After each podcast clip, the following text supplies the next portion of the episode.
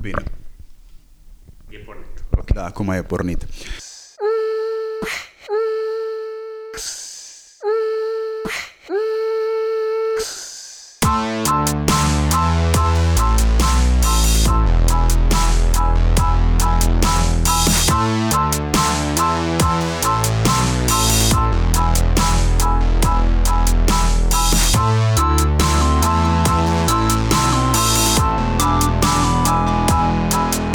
Salutare hurduchesterilor, sunt undeva în bulevardul Dacia. N-a fost chiar foarte greu să te găsesc. Mă bucur. Ai dat foarte multe indicații, e clar, ești jurnalist. Numai un jurnalist poate să dea atât de multe indicații. Avem o curte interioară de evitat și de aia am dat indicații. N-a fost greu, să știi, sau okay. nu știu, să zicem că mă orientez foarte bine în spațiu. Hurduchesterilor în fața mea este Cristian Lupșa. De Cristian Lupșa se leagă Dor, uh-huh. sau decât o revistă. Tot timpul am avut curiozitatea asta. Așa. De ce decât și nu doar? De ce decât și nu doar? Uh, explicația e simplă. Noi am început în 2009 la o bere, mă rog, la mai multe beri în care ne-am, ne-am strâns să ne plângem de cum era viața noastră în revistele de trus de presă la care lucram. Și ce faci noaptea când bei beri și îți imaginezi că cum ar fi să faci tu o revistă uh, unde să publici ce-ți dorești fără presiunile dintr-un, dintr-un trust. Și 2009 era pe la începutul momentului în care oamenii foloseau decât aiurea și noi am zis, una din glume atunci a fost, hai să le dăm oamenilor o ocazie să folosească decât corect. Pentru că dacă ar spune citesc decât o revistă, E greșit dacă vorbești despre o oarecare revistă, dar dacă vorbeai despre a noastră, ar fi fost corect. Și asta a fost unul dintre, unul dintre motive, dar din nou, motive care au rezultat după, după multe beri.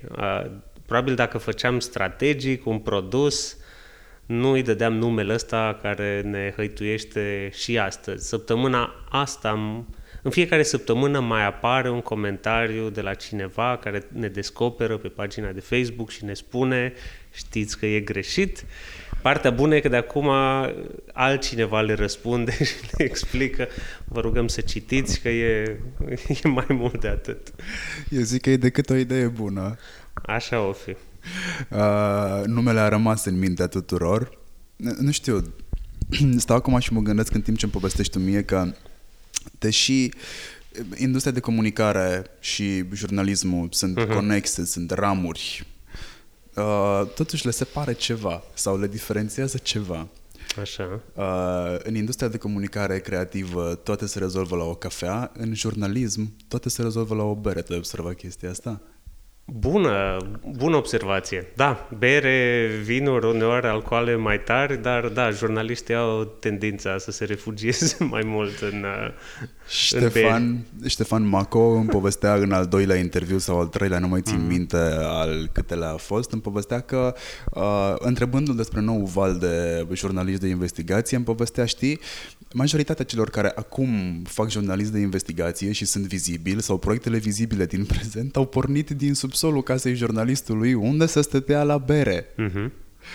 Și am făcut o paralelă și o legătură cu ce îmi povesteai tu mie acum, dor sau, mă rog, decât o bere sau mai multe și decât Corect. o revistă. Corect. Um, ce ai făcut tu înainte de dor? Înainte de dor am făcut, uh, eu sunt din Târgu Mureș, am făcut liceu acolo, nu știam ce Dumnezeu vreau să fac în viața. Ai mei ar fi vrut să dau la medicină, că ai mei sunt medici, dar nu aveam tangențe cu chestia asta și pentru că am făcut ziarul liceului 2 ani de zile, am zis jurnalism. Nici nu știam că există facultate. Pe atunci am aflat și am zis, asta o fi, am dat la București și la Cluj. Voiam la Cluj, pentru că ca un ardelean la sfârșit de anii 90, Bucureștiul părea o chestie înfiorătoare, dar la Cluj am picat cu brio și atunci m-am dus la București pentru că aici am intrat la facultate și ce s-a întâmplat e că în anul 3 am trecut printr-un program de jurnalism predat de niște jurnaliști americani care se plimbau prin Europa și mi-am zis, băi, am făcut aproape 3 ani de facultate și cu aproape nicio oportunitate de a face ceva practic.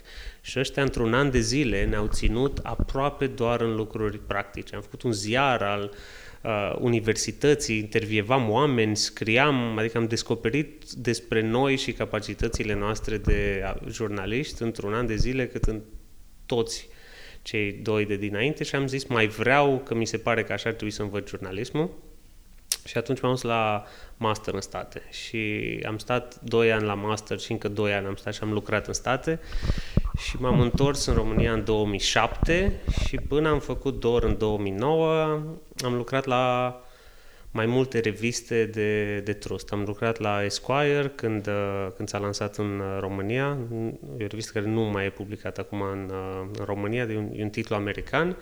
Um, și am lucrat după aia puțin la Uh, Tabu, care era în o revistă în acel moment în trustul Realitatea Cațavencu, care era cel mai mare jucător în presa comercială la sfârșitul anilor uh, 2000.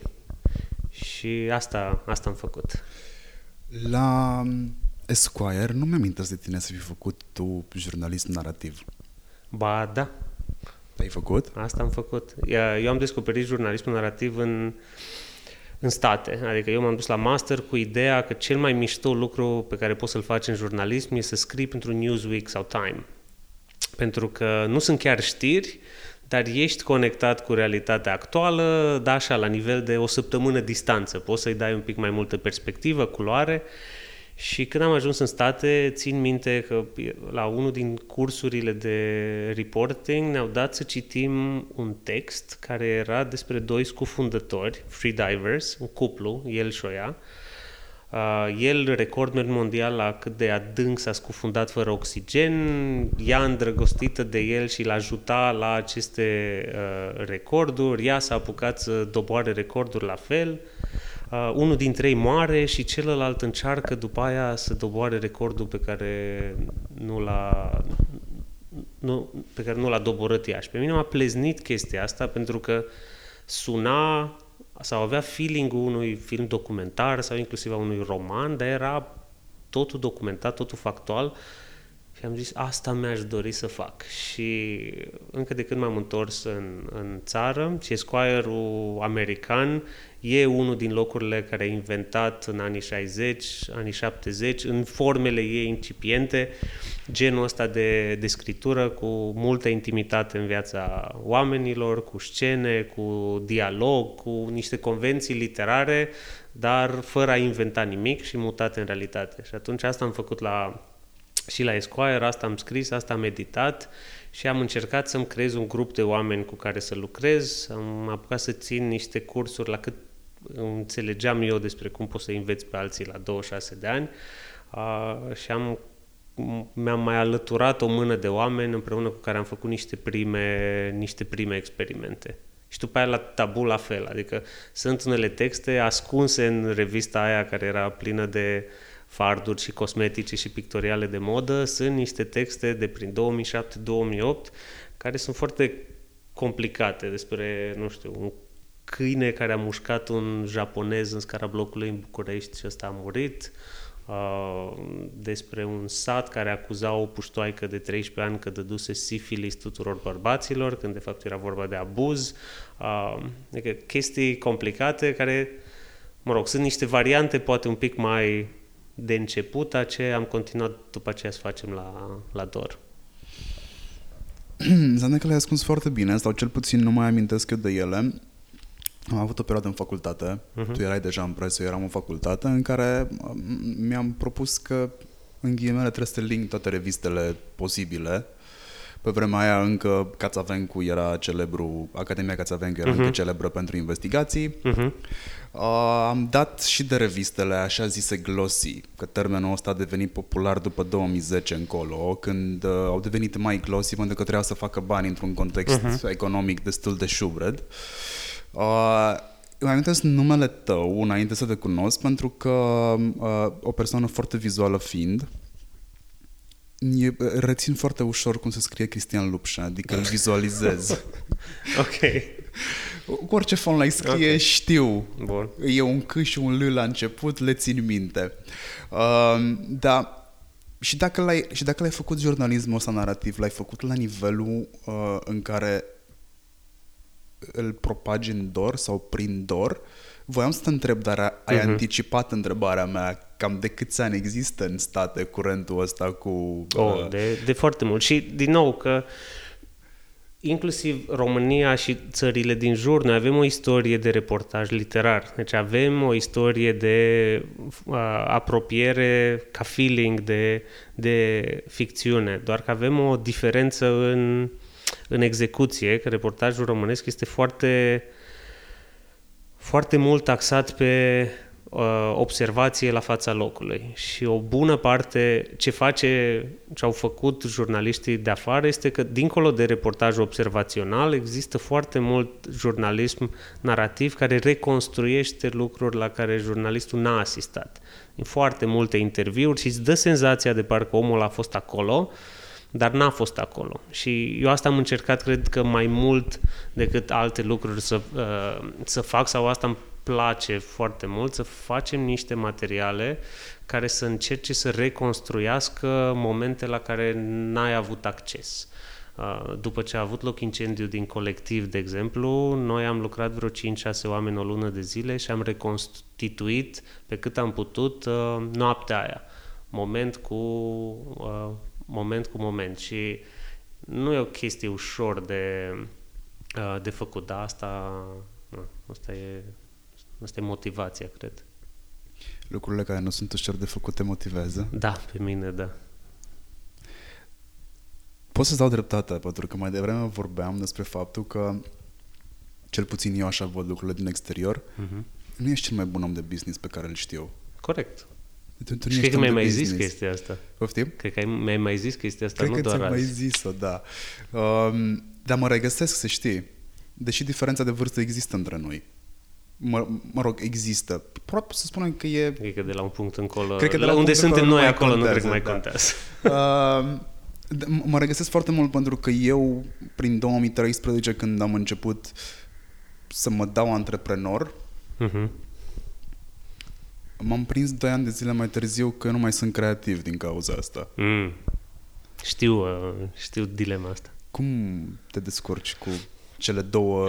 Hai să zicem că ești un Cristi Lupșa antreprenorul, un Cristi Lupșa, cred că ești mai multe. Ești și boemul ăla care a pus dor pe picioare, pentru că dacă nu erai mm-hmm. așa, dor nu s-ar fi născut niciodată tu ai fost simpatic când ai spus că în România relatările se fac de la fața locului. Eu aș zice sec. Nu întotdeauna, dar... Da, da. trebuie să ai... De asta a fost perioada în care, cred eu, Academia Cațavencu a prins. Uh-huh. Oamenii aveau condei, nu erau seci.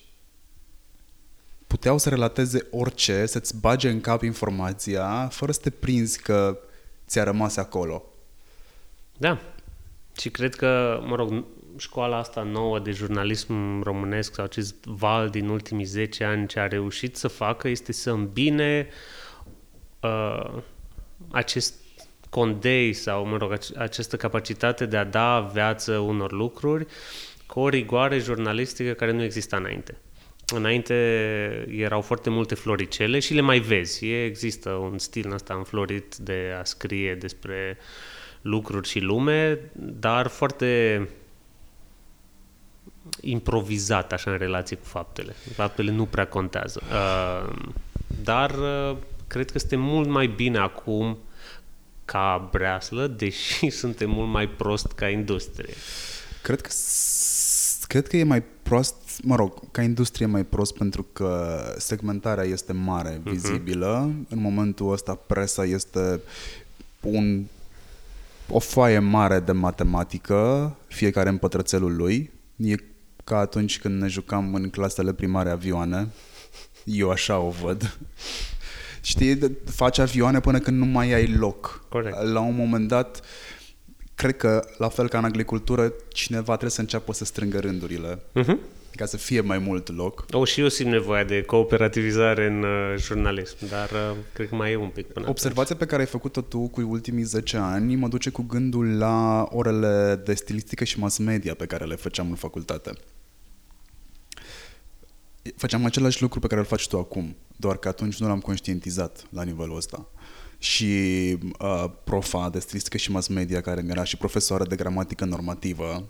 Ce putea să sune mai urât decât gramatică normativă dimineața la 8. Wow, cu prezență. Se face așa ceva. Okay. Cu prezență de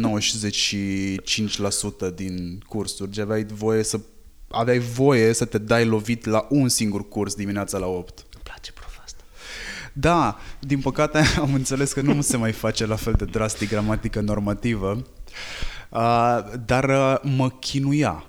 A văzut ea ceva la mine și mă chinuia la mm. fiecare curs de stilistică și mass media. Eu trebuia să-mi citesc lucrarea uh, în amfiteatru, în picioare, uh, tot ce am scris eu am, eu am crezut că are ceva cu mine. La ani de zile mai târziu îmi dau drumul la blog și îmi dau seama că, de fapt, s-a lipit ceva. S-a lipit ceva de mine, pentru că, deși toată viața am fugit de presă scrisă, mie mi-a trebuit audio, vizual, mai mult audio uh-huh. decât vizual, mă descurcam destul de bine și la scris, lucru pe care ulterior l-am șlefuit și l-am transformat în copywriting pentru industria în care activez acum.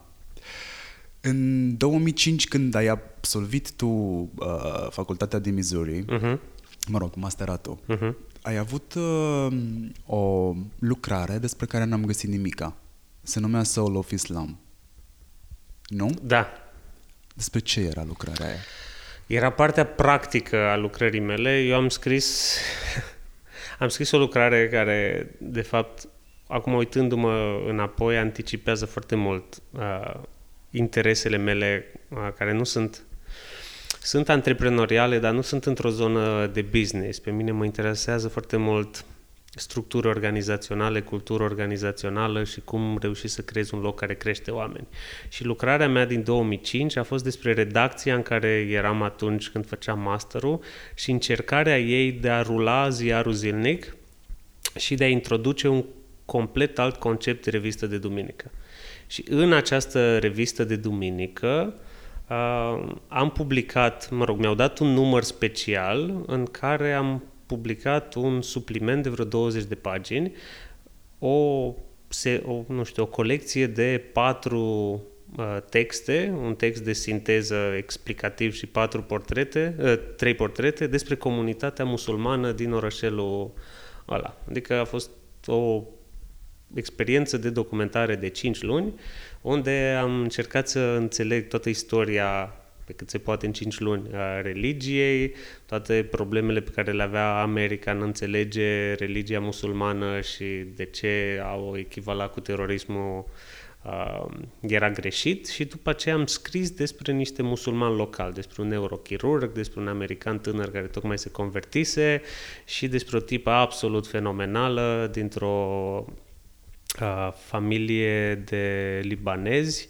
care era uh, unul dintre cei mai mișto activiști civici în devenire pe care i-am cunoscut și ea era un cetățean american doar că avea hijab. Uh, și asta, asta a fost uh, lucrarea, lucrarea mea, partea uh, practică, care voia să arate că poți să faci ziarul zilnic, unde dai știrile locale și după aia duminică poți să oferi publicului tău un spațiu de înțelegere și profunzime care să-i ajute să se conecteze și la alte lucruri din comunitatea lor. Și asta de fapt se leagă de dor. Se Practic. leagă foarte mult Așa de ai ajuns la dor. Da. Uite, lucrarea mea de licență a fost despre bugetele de marketing în criză. Nici nu avea nicio legătură cu presa a fost despre uh, presă în perioada de criză economică și unde se duc bugetele de marketing și am demonstrat că se vor duce în online. Nu m-am gândit. Uite, am ajuns să fac asta. De altfel... Și e foarte posibil ca într-un an, doi, din nou lucrarea aia ar trebui să o citim, să vedem ce se întâmplă. Nu cred că mai este valabilă, dar, mă rog, trendul e acolo, s-a întâmplat deja de multă vreme. Corect. Um, dar stau și mă gândesc, că uite zici tu de anticipări, stau și mă gândesc că la un moment dat mi-am scos, cred că atunci când m-am mutat din Cluj în București, mi-am scos foaia matricolă uh-huh. de, dintr-un dosar și m-am uitat pe notele celor trei ani. Ok. Și, și ai găsit? notele cele mai mari le am la lucrurile pe care le aplic și astăzi ca job. Uh-huh. Și stăteam și mă gândeam, și acum mă amintesc de asta, oare de ce se chinuie facultățile să-și dea seama ce o să facă copiii în viață? Că răspunsul e acolo. Eu cred că copiii se chinuie foarte mult să-și dea seama ce, ce vor să facă în viață. Adică e... Poate ai văzut și tu, dar vin și la noi foarte mulți uh, tineri proaspăt absolvenți și eu mă uit la ei din afară și îmi dau seama nu neapărat ce ar trebui să facă, dar că au niște lucruri pe care le fac mult mai bine decât alte lucruri, dar ei trăiesc o presiune incredibilă de a-și rezolva lor niște ecuații de astea existențiale la ce sunt bun sau la ce sunt bună, în loc să bage cât mai mult efort pe chestia aia pe care o fac bine. Ei stau și se opresc și se gândesc, mm, da, asta o fac bine, dar poate asta nu e un semn bun. Poate e un semn că toate celelalte sunt puncte slabe și ar trebui să lucrezi la ele. Și te la un îți vine uneori să spui că uneori nu e bine să petreci prea mult timp peticind toate punctele slabe. Poate ar trebui să duci punctele forte și mai departe. Dar Am... e, e greu. Presiunea acum e mult mai mare, cel puțin decât a fost pe mine, nu știu dacă și decât a fost pe tine, dar simt că inclusiv lumea asta digitală, toată lumea crede că la 22 de ani they need to have shit figured out. Uh, și eu n-am simțit asta.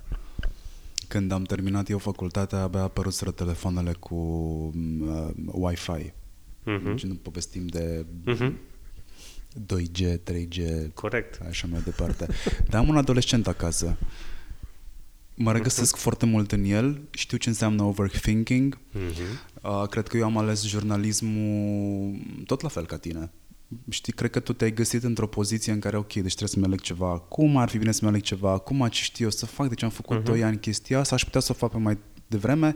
M-am regăsit foarte mult, nu știam dacă există facultatea de jurnalism, am fost acolo, eu făceam radio, dar n-am știut că există facultatea de jurnalism și am zis, vreau să mă duc undeva unde aș putea să fac asta pe mai departe. Uh-huh. Și la un moment dat, cred că profesorul de științe sociale, logică, psihologie, mi-a zis, zice, pe ce vrei tu să numește jurnalism, dar eu nu te văd acolo. De altfel, mi s-a mai spus odată că nu o să fiu în stare niciodată să fac radio la nivel uh, profi, uh, dând o probă de voce pentru, uh, pentru știri.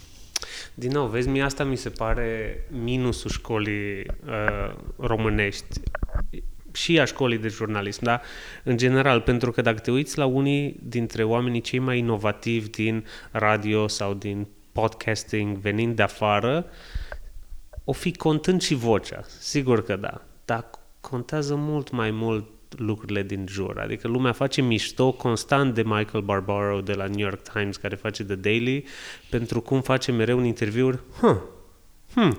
Și The Daily este cel mai ascultat podcast din lume. Pentru ce livrează, nu pentru cum sună vocea lui Michael sau Ira Glass care a inventat This American Life, este primul show de radio complex, așa cu povești narrative, avea o voce infernală pentru radio și el a vrut să lase oamenii în audio să vorbească normal. Nu cu voce de radio, nu corect, ci cum vorbesc ei. Și acum toată lumea încearcă să limite, care fac, oamenii care fac podcasturi narrative. Dar aici e un soi de nu, nu, nu, trebuie să sune vocea ta ca la știri. Dacă nu e ca la știri, ne pare rău, trebuie să te apuci de altceva. Mm, eu nu Dacă știu... faci știri, să sune ca la știri. Dar poate nu vrei să faci știri. Poate vrei să intervievezi oameni. Poate vrei să vorbești tu singur, să dai cu părerea despre sport, despre viață, despre mâncare. Habar n-am. Dar la fel ca la tine, spunem că nu pot să fac ceva sau că nu sunt bun de ceva, că o să fac tot posibilul să-ți demonstrez că pot să fac asta. Contează și de unde vine motivația asta, dar e important. E important. Din încăpățânare de obicei uh-huh. vine motivația asta. Uh-huh. În 2009 ai dat drumul revistei. Uh-huh. De câte ori ai auzit așa ceva nu o să funcționeze în România? De multe ori, dar cred că, cred că în ultimii ani tot mai puțin. Cred că în ultimii ani auzim ceva de genul, băi, nu-mi vine să cred că de 10 ani faceți asta sau de 7 ani faceți asta. Acum, mie îmi vine să cred că trăiesc asta în fiecare zi. Asta nu înseamnă că după măsurători, astea nu știu, dar în continuare oameni care ne-au zis și în 2009 că nu o să funcționeze asta, evaluând-o după niște potențiale criterii de business, da, de cum poate scala, de ce, uh, ce profit ar aduce, ce model de business ar fi sustenabil. În continuare, cred că și dacă ne-ar evalua astăzi și ar fi în poziția de a lua o decizie, ar spune, bă, chestia asta ar cam trebui închisă, că nu vedem potențialul ei ca business. Dar ăsta n-a fost niciodată driverul nostru. Adică, sigur, e foarte important să avem resurse ca să putem să continuăm, dar nu de asta facem acest lucru. Și cred că ăsta e, e o diferență în, nu doar în România, dar în jurnalismul ăsta mai mic, hai să zicem, de multe ori construit inclusiv de organizații non-profit, a cărui scop e, mă rog, care sunt organizații, cum spun ăștia în afară, mission-driven și care nu se prea pupă cu orice soi de model de, de business. Adică nu se pupă neapărat cu venture capital investment, că n-am ce return să-ți uh, garantez. Da? 2, 3, 5, 10x la investiția ta într-o industrie în care abia reușești de multe ori să o faci sustenabilă munca ta. Sună mie telefonul. Stai liniștit. Um, da, va trebui să-l închid. Da. Nu știu de ce nu reușesc să fac asta. E ok, am reușit. Oh, cred că modelul tot de business e simplu. Vii din Ardeal. Trebuie să facem să fie bine. Ok. Uită-te în jur. Și cred că, mă rog, plecând de la ideea că vorbim despre diferențe dintre jurnalism și comunicare, uh-huh. dacă e să facem uh, o mică analiză între București, mă rog, între capitală, sud și restul țării, centru, uh, Ardeal, Cred că diferența este că în, în zona aia nu o să auzi niciodată nu se poate. O să se, o, o, cel mai des lucru pe care le auzi, bă, facem să fie bine. Da? Bă, ăla cu foarte uh-huh. multe puncte de suspensie înseamnă nu sunt neapărat convins că o să-mi iasă chestia uh-huh. asta sau că am toate pârghile necesare ca să te ajut, dar facem să fie bine. Și cred că dacă la finalul zilei ești pe zero cu toate, uh-huh. e ok, ai avut un business bun.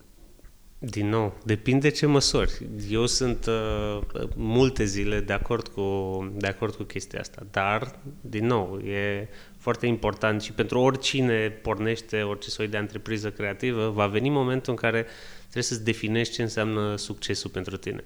Pentru că în ochii altora, oricât de mult ar aprecia uneori ce faci, s-ar putea ca ce faci să nu reprezinte uh, succes. Și asta e pacea pe care cred că mulți antreprenori, mai ales în zone creative, trebuie să o facă cu ei înșiși.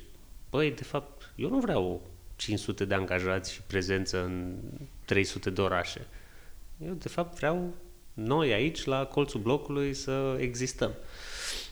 Sigur că na, și noi avem ambiții de creștere și de extindere, dar doar până într-un punct. Până putem sau până simțim că putem să garantăm calitatea ce facem. Dacă simțim că nu mai putem garanta sau dacă nu putem să păstrăm calitatea produsului și în alte și în, nu știu, și în evenimente, și într-un podcast, și în altceva, aș prefera să nu le facem încă.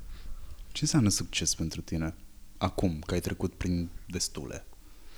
Succes pentru mine acum înseamnă ce însemna și în anii anteriori și se leagă foarte mult de dorința ca poveștile pe care le punem în lume, indiferent de modul de împachetare, să creeze ceva în viața altor oameni.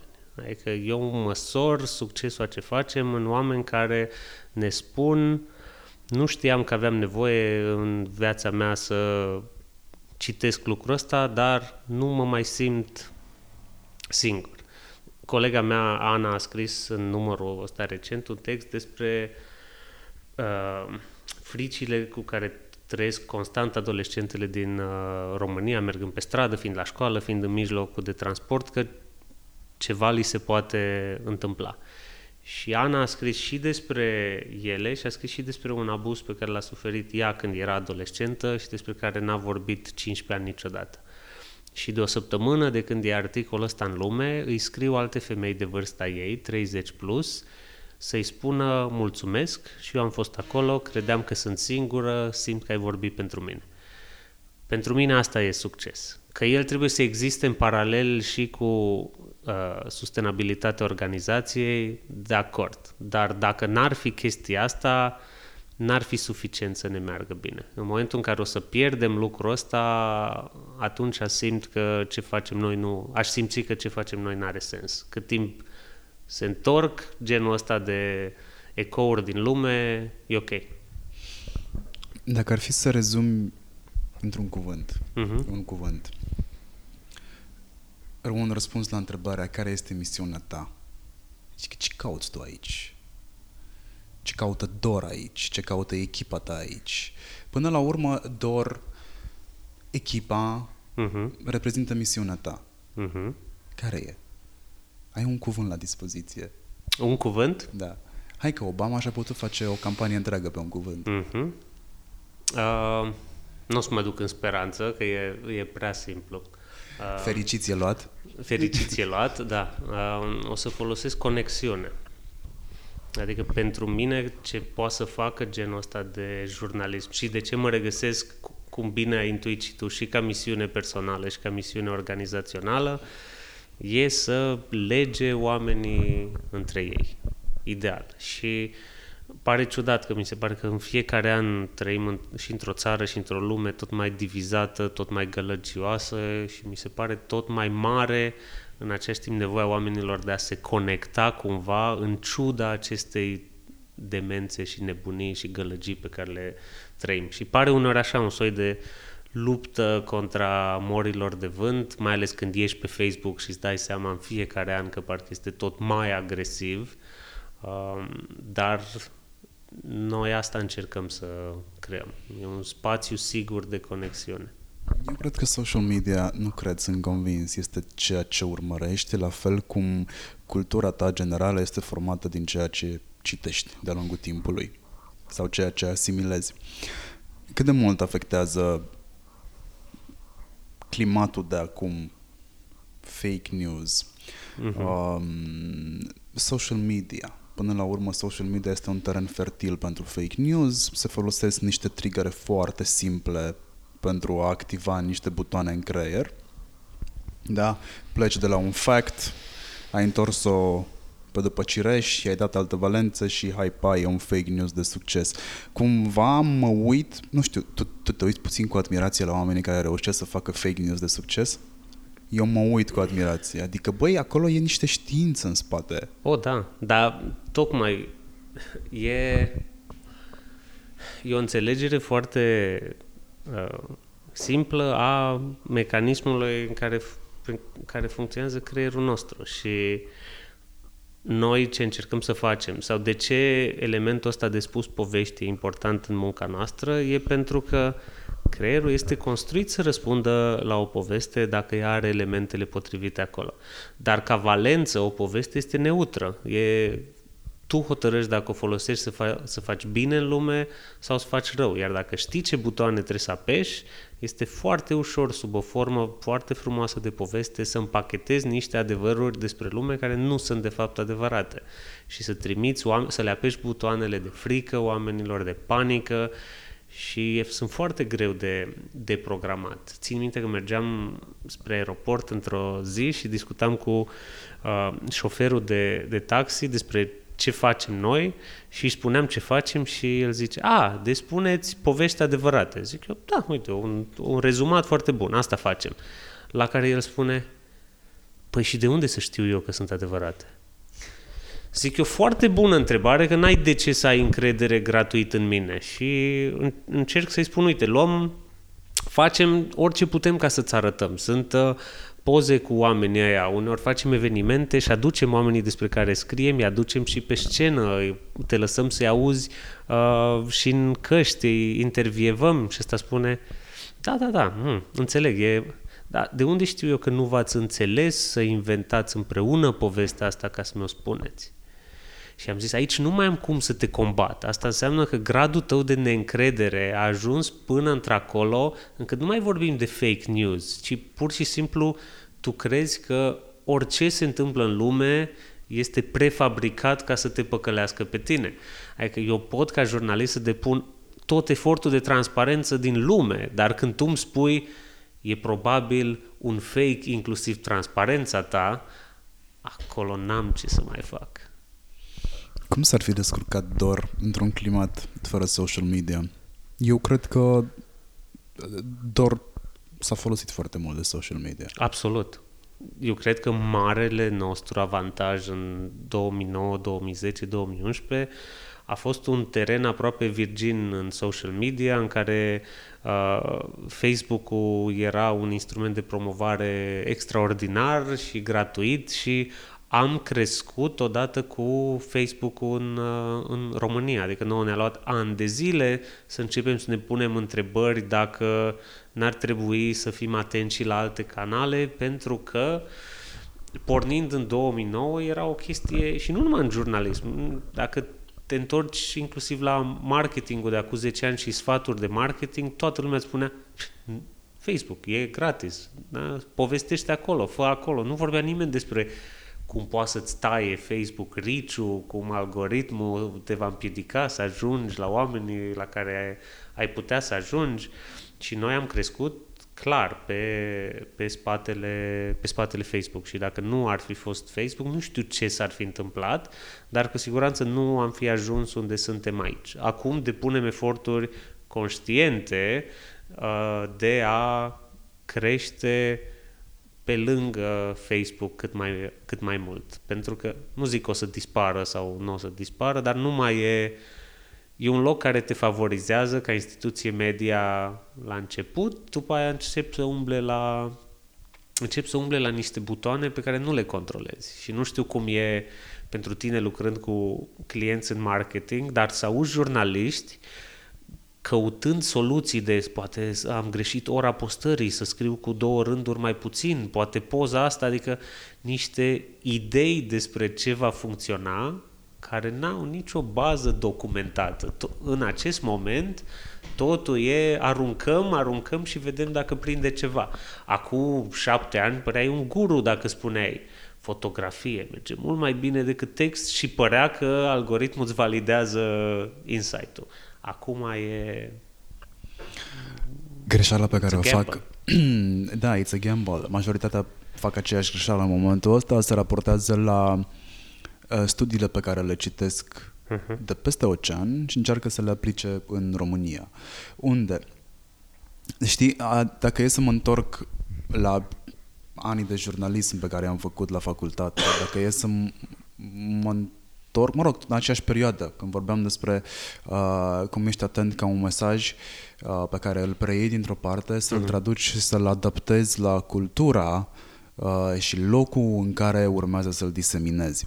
Dacă, dacă te rezumi la asta, o să înțelegi că e foarte greu să translatezi ceva din state în România, Corect. unde există, unde vorba aia, știi, coliva e o, un fel de prăjitură națională. Unde mai găsești tu colivă?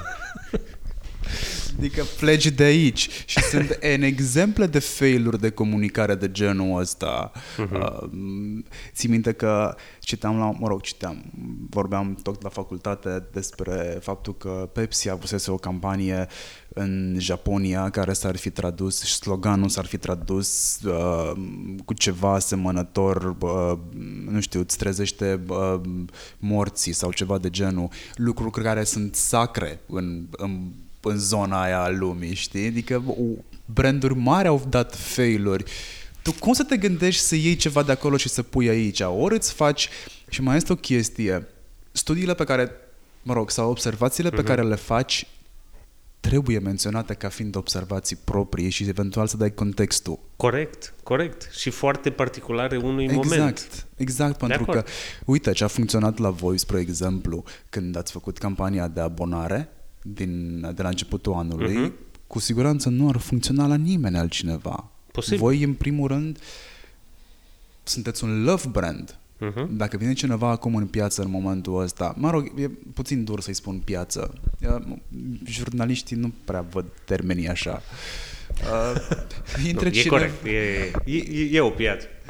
Mă rog, intră cineva în piață în momentul ăsta pentru că jurnalismul independent, har domnului, prinde rădăcini uh-huh. și ar încerca să aplice rețeta pe care ai aplicat-o tu, nu o să funcționeze. Nu o să funcționeze nici măcar dacă face, ce, face un produs similar, mă rog, similar, hai să zicem unul la unul cu Dor. Îi spune doar o revistă. Uh-huh. Nu cred că o să funcționeze. Uh-huh. Ai tu valențe de advertiser, de PRist? Că dacă stau să mă uit la evenimentele pe care le-ați făcut în ultima mă rog, de când sunteți, de fapt, că voi ați început cu evenimente de prin 2011, când ați început și cu Power of mhm. Storytelling. Uh-huh. Dacă am valențe, în ce... Da. Uite, Steve Jobs era un mai bun marketer decât antreprenor, aia știm cu toții. Uh-huh. Aici n-am cum să n-am cum să mă judec singur, cred că pot alții din afară Ție să vin ideile asta. astea sau îți vin din exterior și tu le validezi ca fiind, da, asta e o idee bună? Sau și îi înțelegi și, valoarea? Și, și, și. Adică sunt majoritatea, că vreau să fie lucrul ăsta foarte clar, majoritatea lucrurilor pe care le-am făcut noi sau le-am început noi, chiar dacă au părut inovatoare, erau inovatoare la nivel de România. Adică nimic din ce facem noi n-a fost încercat într-o formă sau alta uh, undeva în jurnalism altundeva. Dar modul în care le-am declin, am declinat unele idei în uh, România, asta, da, am muncit noi aici. Mie îmi vin o mulțime de idei, dar nu știu dacă e un creier de... sau fi ceva legăt de marketing, advertising. Cred că la mine e mai degrabă ce caut eu sau când mă motivează o idee sau mă trezește o idee, e o formă nouă de a ne îndeplini uh, de a ne îndeplini misiunea. Adică ce putem face ca să ajungem la oameni cu poveștile pe care le spunem într-un alt mod. Iar după aia cum împachetăm aceste evenimente sau produse, cred că singurul insight pe care l-am eu, care contează, e să încerc să uh, livrezi o poveste din care tu poți să faci parte. Că e la un eveniment unde jurnalismul se întâmplă pe scenă și parte din povestea pe care ți-o oferim e vino să vezi un spectacol cu 20 de momente despre care nu știi nimic și unde ce-ți promitem e o experiență uh, emoțională din care o să ieși o altă persoană. Partea bună e că pare că livrează la final chestia asta, dar uh, asta, asta facem și îi nebunesc adesea pe colegii mei cu, uh, cu idei noi, ceea ce uneori e bine, alteori e mai puțin bine, că când facem mult prea multe lucruri nu ajută să mai inventezi lucruri noi. Dar uh, eu am nevoie personal uneori de să scutur, uh, să scutur propria noastră barcă. Power of Storytelling cum a apărut? The Power of Storytelling a apărut foarte simplu, dintr-o nevoie de, în primul rând, dintr-o nevoie destul de egoistă de dezvoltarea echipei. Adică ne-am dat seama că facem ceva și nu doar făcut unei reviste, care atunci era în principal produsul print, ci încercăm să facem o formă de jurnalism unde noi suntem niște novici, da? sau în cel mai bun caz niște începători cu ceva mai mult curaj și alții o fac deja de zeci de ani. Hai să căutăm o formă de a-i aduce pe oamenii ăștia în România și să învățăm de la ei și să învețe și alții de la ei. Și am vrut să facem două cursuri pentru echipă. Unul din oamenii care trebuia să vină la cursul respectiv uh, n-a mai putut veni și cealaltă persoană, Jackie Beneșinski, care vine în fiecare an la conferință, a spus eu am vreo 2-3 prieteni jurnaliști care ar veni, la care noi am zis, păi facem o chestie cu vreo 100 de oameni și e o mini-conferință. Și asta a fost prima ediție care s-a născut dintr-o greșeală de programare, dacă vrei. Am, ne-am trezit cu o mini-conferință de 100 de oameni. Noi ne imaginam atunci ca o conferință pentru jurnaliști pentru că asta era și raportarea mea la conferințele din state, unde tu să poți să vii ca jurnalist, să-i auzi pe alții cum își fac treaba și după aia să-ți o faci mai bine pe a ta. Și am avut un șoc, mă rog, era și 2011, că jurnaliștii nu erau neapărat foarte interesați să afle lucruri noi. Sau, cum am mai auzit de-a lungul timpului, singura diferență dintre noi și jurnaliștii străini e că ei au mai mulți bani. Ceea ce nu e adevărat, na? că e ca și cum mai spune, na, singura diferență între oamenii care fac comunicare în România și de afară e că ei au mai multe resurse. Not true. De ce le este multe ori niște chestii care sunt incredibile? Nu, sunt, nu e doar resurse, e și un, niște procese, o experiență, o istorie. Și ne-am apucat să chemăm oameni și după vreo două, trei ediții am schimbat uh, hai să zicem, targetul și am zis, ok, pe noi ne interesează în continuare să aducem pe scenă jurnaliști sau oameni care lucrează în orice formă de non-ficțiune. Că e film documentar, că e fotografie, dar vor vorbi într-un așa fel despre ce fac și cum fac, încât oricine e interesat de spus povești, că e în jurnalism, că e în marketing, că e în cum îți uh, cum îți comunici un business, să poată să primească, dacă nu uh, uh, sugestii de craft, cel puțin inspirație. Așa că acum, 8 ediții mai târziu, publicul nostru e cam o treime jurnaliști și în rest mulți oameni de comunicare, antreprenori, oameni care lucrează la stat, designer de jocuri, oameni care vin pentru inspirație și ideea că dacă reușești să spui povești în viața pe care o ai tu, s-ar putea să ai mai multă șansă de a convinge, de a-ți vinde proiectele, de a le împinge înainte, de a obține rezultate, așa că acolo, acolo suntem.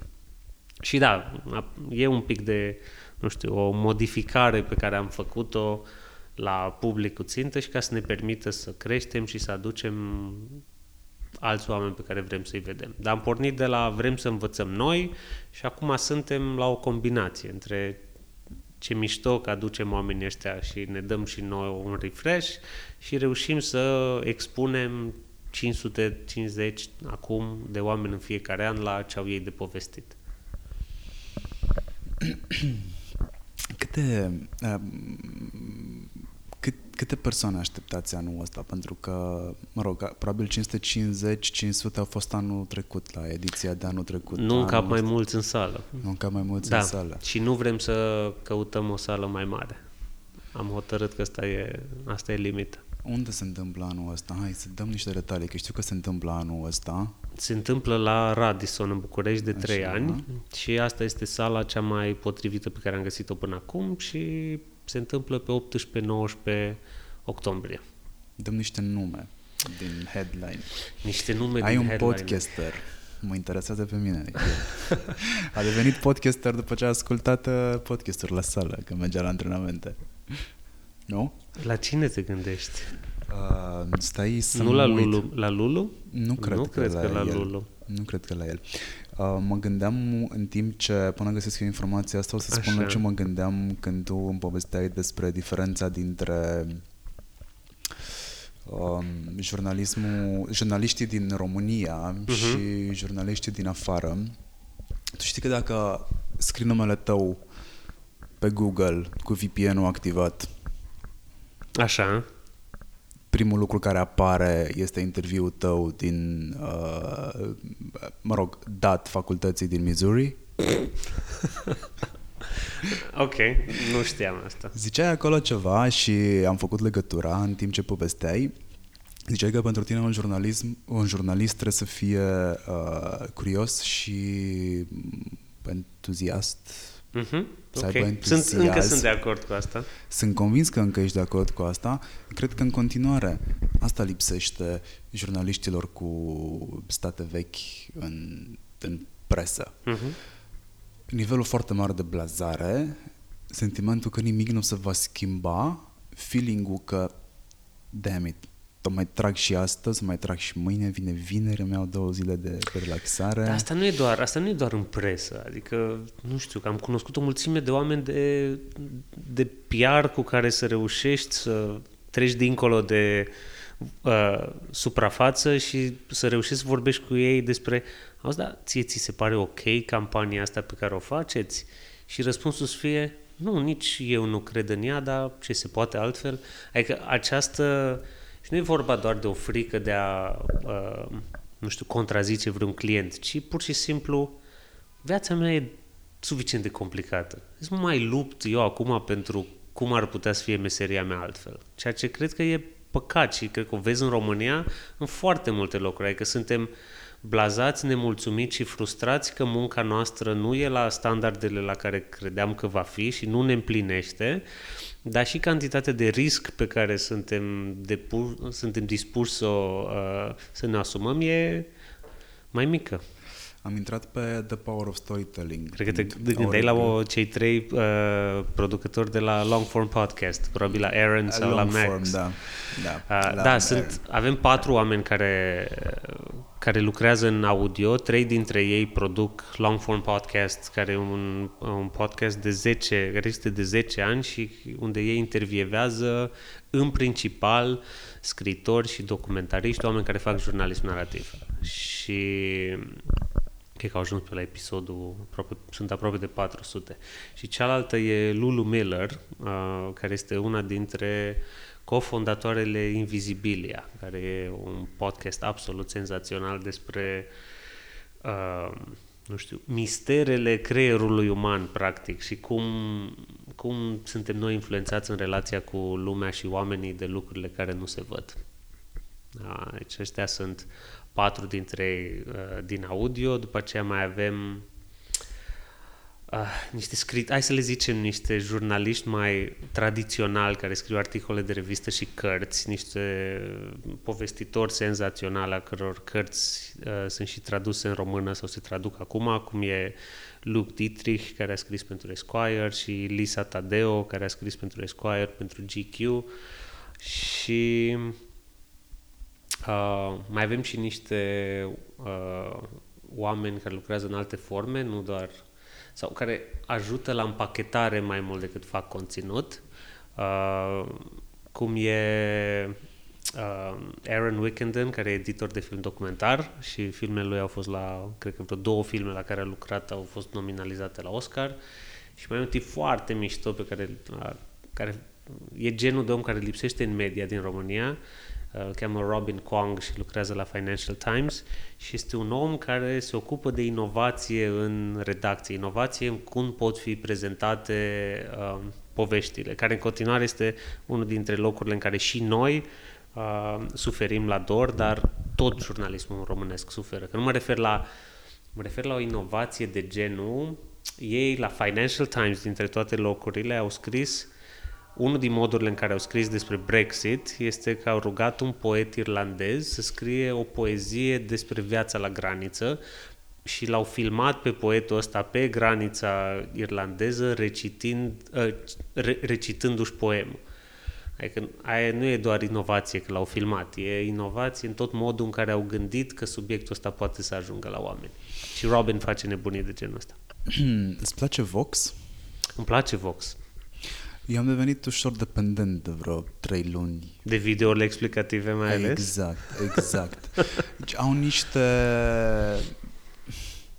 Băi, nu e inovație, e bun simț. Exact. Eu i-aș spune bun simț. Da? Seria aia Borders uh-huh. e vlogging. Uh-huh. Uh, le mai au pe celelalte almanah. Uh-huh. Băi, stau și eu sunt așa ușor consternat de ceea ce văd pentru că E easy peasy. E foarte simplu, exact. E easy peasy. Am dat de ei din greșeală căutând informații despre, în ghilimele, răscoala din Hong Kong. Uh-huh. Era extrem de greu să înțeleg ce se întâmplă acolo. Aveam niște informații, niște frânturi de la cineva care stă în Hong Kong. Le-am pus cap la cap, nu mi ieșeau nicicum. Zis, ok, hai să vă despre ce vorba și am început să caut. Și am dat de Vox. Și mi-am amintit de Vox. Știi, uh-huh. Vox era hit acum ceva vreme, on Ei paper. Funcționează în continuare. Da, funcționează în continuare. De ce nu avem Vox în România? De ce Vice încearcă să mimeze ceva asemănător? Experiența mea e că nu avem genul ăsta de lucruri pentru că nu că nu avem oameni capabili să le facă, ci nu avem organizații capabile să se structureze într-un fel care produce constant ceva. Pe scurt, nu avem procese, nu avem proceduri, nu avem management, nu avem planuri, nu avem structuri de raportare, nu avem comunicare între oamenii dintr-o redacție. Nu știu dacă ai citit, Elena Stancu a publicat pe Libertatea un text despre cum a crescut ea în jurnalismul românesc, în care jumate din text este că ea a învățat cam tot ce era de învățat singură pe teren ciocnindu-se de lucrurile astea. Sigur că e important să te ciocnești de probleme, dar există o lipsă de conversație în jurnalismul românesc care, care e în același timp este o lipsă de cultură organizațională și o lipsă de structuri și de proceduri. Mie ce mi-a plăcut atât de mult în redacțiile americane în care lucram era câte reușeau să facă, nu pentru că erau mai deștepți, ci pentru că existau flow-uri clare, împărțire de responsabilități și fiecare știa ce are de făcut și fiecare era responsabil de munca lui. Și un video explicativ de la Vox este foarte simplu când îl vezi, că reacția e, păi și eu pot să fac așa ceva. Super, dar poate redacția ta să facă unul din ăsta în fiecare zi? Și nu e dacă au trei oameni, aveți flow necesar, ai reporter, ai editor, ai grafician, le acorzi timpul necesar, îi plătești suficient de bine, uh, îi motivezi, îi trimiți la cursuri să mai învețe lucruri noi, whatever. Uh, prioritatea mea aici, în ultimii, cel puțin în ultimii doi ani, asta e, adică n-am, din fericire n-am avut timp să intru într-o frustrare creativă că n-am timp să scriu sau chestii de genul ăsta pentru că mă motiv dincolo de partea de editare și de creație pe care o fac la nivel de împachetat produse, mă motivează foarte mult ideea asta că pot să ajut echipa să crească.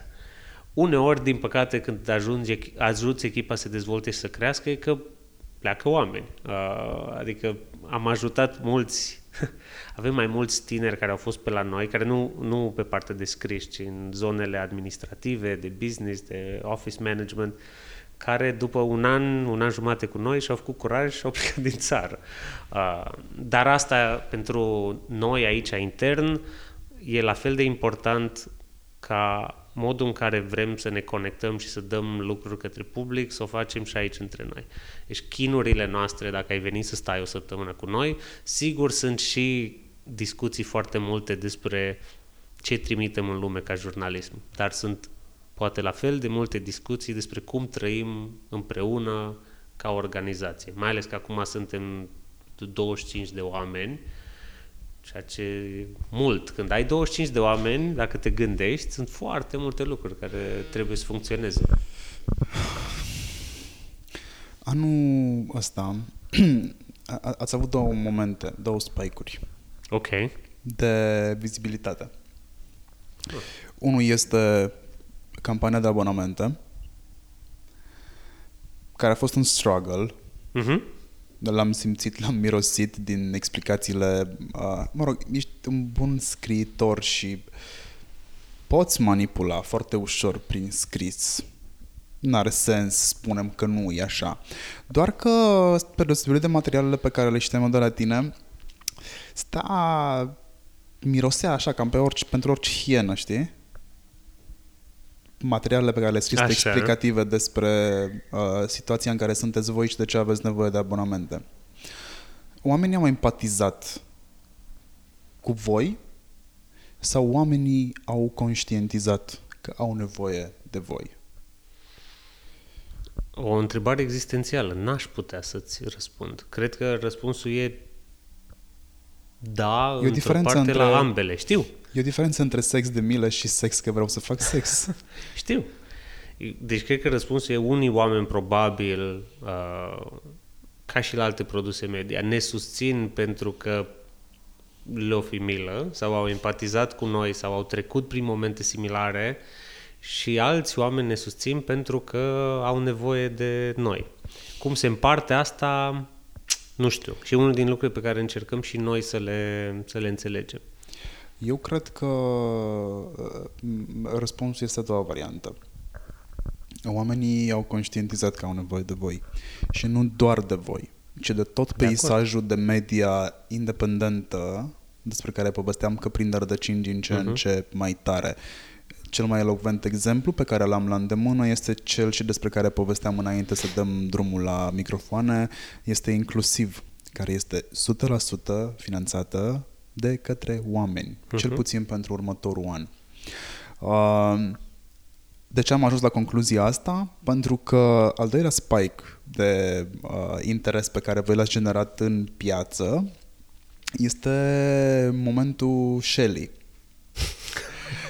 Acel moment Shelly, pentru mine, mă rog, am și comentat pe marginea mhm. subiectului. Mm, urăsc, urăsc să fiu pus în situația generației părinților noștri în care să văd oameni din generația noastră că refuză ceea ce blamau când erau de vârsta copiilor pe care îi blamează da. acum că n-au cu cine să se înțeleagă. Așa, pe persoană fizică și pe mine asta m-a, pe mine asta m-a speriat cel mai mult. Adică eu am, eu am 38 de ani și nu-i simt, dar pe cuvântul, cred că e prima oară în care am simțit că stai puțin, nu mai am 27 și văd asta pentru că generația mea 35 plus, mulți dintre ei, când au văzut, l-au văzut pe Shelly, au avut exact reacția pe care o spui tu, care era o reacție care nu venea din uh, N-a fost cam bancul cu Ardeleanu când a văzut girafa, așa ceva nu există. Nu. A nu. fost așa ceva, nu trebuie să existe. Exact. Uh, ceea ce m-a, m-a, m-a speriat puțin pentru că, din nou, pentru cineva care petrece timp, inclusiv pe internetul românesc, e foarte ușor să-ți dai seama că Shelly este vanilie. Adică dacă ești pe net, orice adolescent avea tot dreptul să-și dea ochii peste cap da? că bătrânii ăia de la o revistă tipărită l-au găsit pe Shelley. Bine că v-ați găsit voi, noi îl știm de 5 ani. Adică Shelley era mama mainstream-ului pentru oricine știe, trăiește pe internet.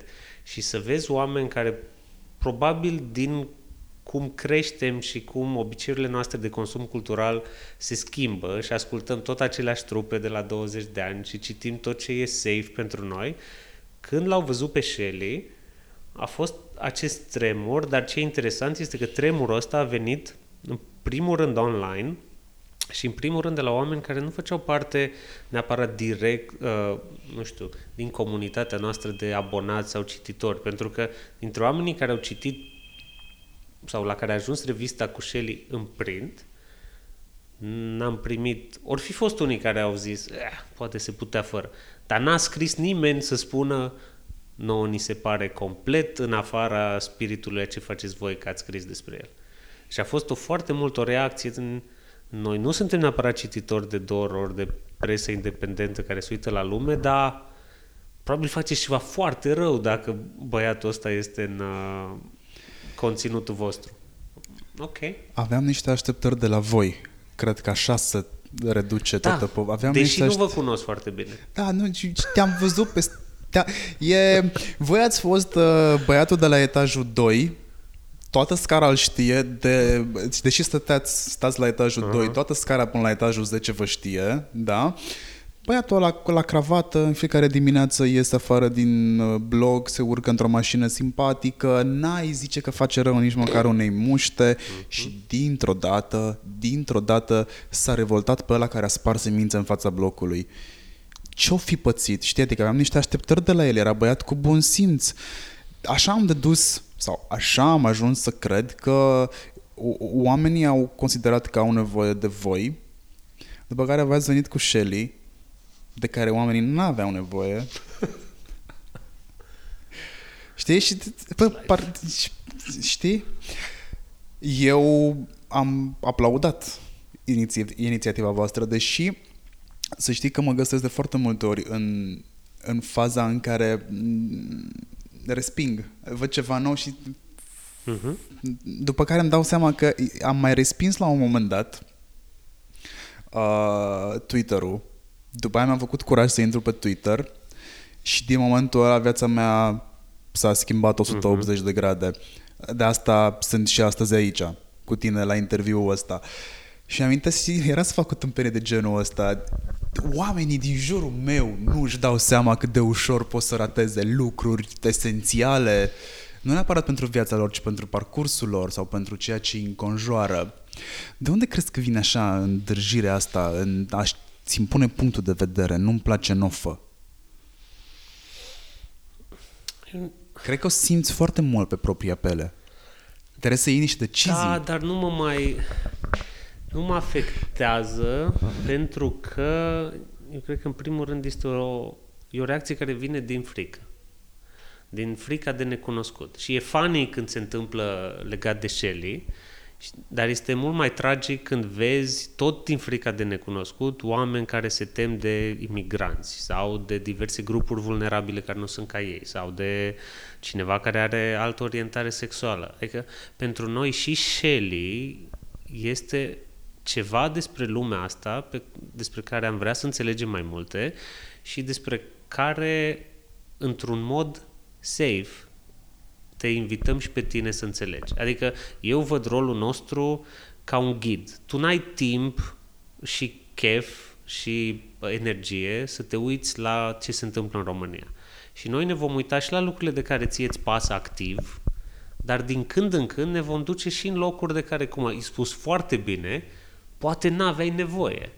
Da? Și ne vom uita la Shelley, ne vom uita la relații poliamoroase, ne vom uita la noua bucătărie românească, care e, altă, care e o chestie foarte de nișă și exclusivistă, încă cel puțin ca preț, dar pe lângă lucrurile despre care scriem din totdeauna, care sunt foarte multe probleme sociale care se confruntă România, vrem să-ți arătăm și lucruri despre care, la care probabil nici nu te-ai gândit. Ieri, de exemplu, vorbeam cum o să scriem noi despre miere. Da? Miere, albine, stupuri, nu știu, n-a strigat nimeni la ușa redacției, dați-ne ceva despre miere neapărat. Dar noi sperăm, nu știu, eu am furat asta de la, de la The New Yorker, care e, care e revista mea preferată, și David Remnick, editorul, spunea odată, care e o chestie de, na, e o chestie de stomac, nu e o chestie măsurabilă, într-adevăr, care spunea dacă reporterul este entuziasmat despre un subiect, oricât ar fi de obscur, că sunt cele mai bune cuțite de bucătărie sau, nu știu, închisori secrete ale CIA, sigur vor fi niște cititori care aveau nevoie de, de chestia asta. Tot din jurnalism am învățat și eu pe asta. Uh, uh, dacă toată lumea vorbește despre un subiect din punctul A de vedere, uh-huh. caută punctul C. Nici măcar nu te uita la punctul B. Uh-huh. Cu siguranță o să găsești o abordare mult mai bună sau o să observi lucruri mult mai bune trecând de la A la B, concluzionând cu C. Corect. Asta faceți voi la DOR. Așa ați abordat subiectul Shelley. Voi nu ați plecat de la hai să vi-l prezentăm pe Shelley, hai să vă prezentăm cât de mult muncește Shelley ca uh-huh. să mhm. adune cele 2 milioane probabil de abonați câte are da. acum. Da. da. Ce reprezintă părinții în viața lui? Ce fac ei aici? Cum a ajuns el să gândească totul în halul ăsta în ghilimele? Uh-huh. Shelly va scoate un film despre Shelly și Five Gang. Am văzut. și din nou, nu trebuie să-l placi pe Shelly ca să te uiți ce face ca să iasă lucrurile. Suntem pe final de podcast și am aflat ce te motivează de fapt. Așa te motivează faptul că e musai să înțelegi Absolut. ce se petrece. Uh-huh. Dacă nu poți, e clar că există o variantă prin care poți să înțelegi măcar, nu neapărat să practici. Aveți, pentru mine asta e o definiție foarte bună pentru jurnalism și întotdeauna le-am spus jurnaliștilor tineri să fie atenți la, uh, la o anumită chestie. Nu ai timp să trăiești în viața asta toate lucrurile pe care ți le-ai dorit. Nu poți să fii uh, și doctor, și președinte, și vlogger, și, uh, nu știu, cântăreț și whatever. Uh, Și jurnalismul, pentru cine e curios, e o scuză extraordinar de bună să vezi cum trăiesc alți oameni, să ai privilegiul de a fi primit în viețile lor și după aia să le povestești și altora. Uite, uite un vlogger, uite un șef, uite o victimă a, nu știu, corupției din România, uite un avocat, un procuror, whatever. Um, și eu cred că de asta cred că ar trebui să ne plângem mai puțin ca jurnaliști, că uităm uneori Asta e un privilegiu. Să trăiești mai multe vieți într-una singură e un privilegiu, nu e ceva de care să te plângi. Um, cred că nu știu, jurnalismul se va metamorfoza, dar nu-mi dau seama cum. Ceva se va schimba. E clar. În momentul ăsta îl văd așa, sub forma unei nimfe, știi, se va schimba ceva. Uh-huh. Nu-mi dau seama cât de urât sau cât de frumos poate fi fluturele ăla. Ok. Să sperăm că când, frumos. Când, când va ieși. Uh, proiecte precum DOR sau proiecte precum Inclusiv sau precum Rise Project mie îmi dau speranță de foarte bine că o să rămân în România, că nu o să rămân, că o să ne cărăm din ce în ce mai mulți. Stau așa și mă uit cu admirație și la tine și la mulți alții care au avut șansa să nu se mai întoarcă, care au avut șansa să-și exercite meseriile la un alt nivel da, s-au încăpățânat, frate, să vină înapoi, să stupe ei găurile din asfalt, să fie ei alături de fiecare român și să facă lucrurile să funcționeze. Dar aveți tot respectul din partea mea, încă îmi găsesc, încă îmi caut motivația motivația să continui cu același entuziasm, nu să continui, știi? Să continui cu același entuziasm și cu aceeași curiozitate. Dar constant trebuie să fac switch între domenii. Uh-huh. Acum mă interesează sportul, deși uh, am fost băiatul veșnic scutit la sport. îmi găsesc periodic, o dată la jumătate de an, o dată la un an, găsesc ceva, știi, și îmi dau un scurt circuit. Dar practic, e meseria... Eu mi-aș dori de la voi, spre exemplu, să faceți oamenii să înțeleagă că un fenomen precum Shelley este de fapt un punct de cotitură sau un punct de fierbere al societății și voi trebuie să-i faceți pe oamenii ăștia să înțeleagă uh-huh. că niște vremuri noi te așteaptă la colț. E decizia ta Posibil. dacă stai să stea cineva în cap sau te uiți pur și simplu de pe margine sau participi. Uh-huh. Cred că asta ați încercat voi să faceți inconștient cu Shelley și sunt multe alte subiecte de documentat acolo pe tema asta. Sunt de acord. Îți mulțumesc foarte mult pentru, pentru interviu. Aș fi tras de el mult și bine dacă nu aș fi fost uh, blocat în trafic și n-aș fi întârziat o jumătate de oră. Um, sper să ne mai auzim și sub alte auspicii.